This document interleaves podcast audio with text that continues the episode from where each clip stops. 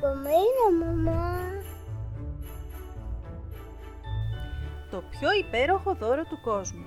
Από τις εκδόσεις Διαμπύρης Πυραμίδα. Μετάφραση επιμέλεια Ράνια Τζιαμπύρη. Ήταν ένα χριστουγεννιάτικο πρωινό. Η Άννα και ο Αρκούδος της καθόταν πλάι στο χριστουγεννιάτικο δέντρο και άνοιγαν τα δώρα τους. Είχε απομείνει όμως ένα δώρο με κόκκινο περιτύλιγμα.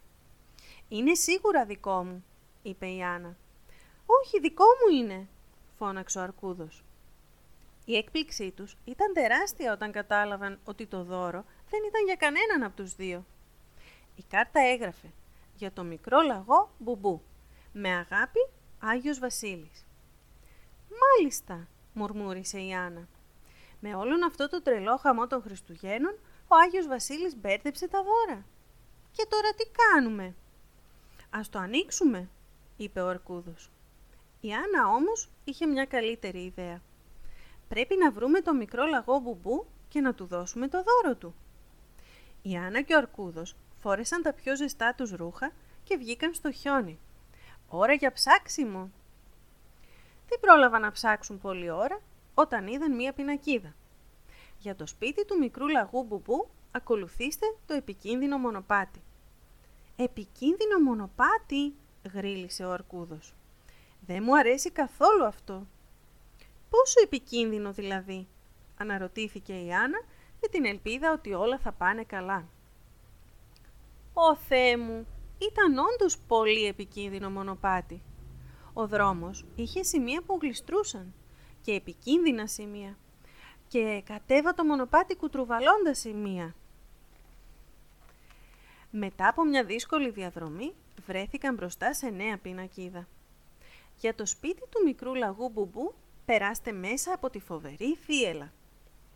Ο Αρκούδος ανησυχούσε, αλλά η Άννα τον χτύπησε φιλικά στην πλάτη.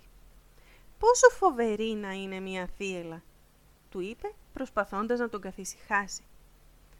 Ξαφνικά ο αέρας δυνάμωσε και ξεκίνησε να τους χτυπά στο πρόσωπο. Βου,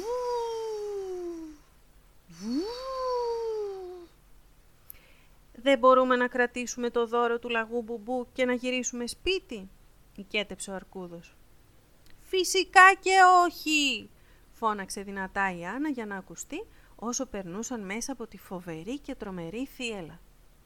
Σύντομα, ο άνεμος ηρέμησε και τότε έφτασαν μπροστά σε μία ακόμα πινακίδα. Το σπίτι του μικρού λαγού μπουμπού είναι πίσω από τους μεγάλους χιονόλοφους. Προσοχή, είναι πολύ μεγάλη. Όταν το χιόνι έφτασε μέχρι τα γόνατα της Άννας, ο Αρκούδος τη σήκωσε στους ώμους του και την κουβάλισε έτσι μέχρι το τέλος της διαδρομής. «Όλα ευθεία για το σπίτι του λαγού μπουμπού», φώναξε ενθουσιασμένη η Άννα, μόλις είδε μια μικρή καλύβα πέρα μακριά. Όταν επιτέλους έφτασαν στο μικρό σπιτάκι, ήταν ευτυχισμένοι. Αλλά και ο λαγός μπουμπού χάρηκε πολύ που τους είδε. Έπειτα το σπίτι ήταν ζεστό. Κοιτάζοντας προσεκτικά, παρατήρησαν ότι ο μικρός λαγός μπουμπού δεν είχε πάρει κανένα χριστουγεννιάτικο δώρο. Τον καημενούλη. Τότε ο Αρκούδος του έδωσε το δώρο του. «Ίσως είναι ένα επιτραπέζιο παιχνίδι», είπε η Άννα. «Οι καραμέλες με μέντα», μούγκρισε ο Αρκούδος που είχε κρυώσει πάρα πολύ. Η έκπληξη της Άννας και του Αρκούδου ήταν τεράστια όταν ο μικρός λαγός Μπουμπού άνοιξε το δώρο. Το κουτί ήταν εντελώς άδειο. Δεν είχε τίποτα μέσα.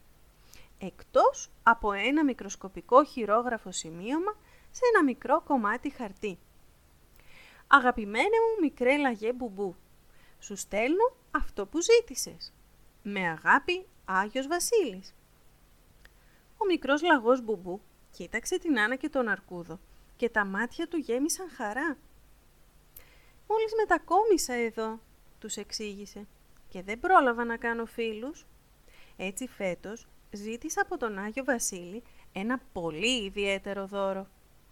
Έναν φίλο, ίσως και δύο, που να είναι αληθινοί, που θα περπατούσαν στο επικίνδυνο μονοπάτι, θα πάλευαν με τη φοβερή θύελα και θα ήταν θαραλέοι ώστε να περάσουν μέσα από τους μεγάλους χιονόλοφους για να φτάσουν στο μικρό μου καλυβάκι. «Είδατε», είπε χαμογελώντας ο Μπουμπού. «Το δώρο μου είστε εσείς».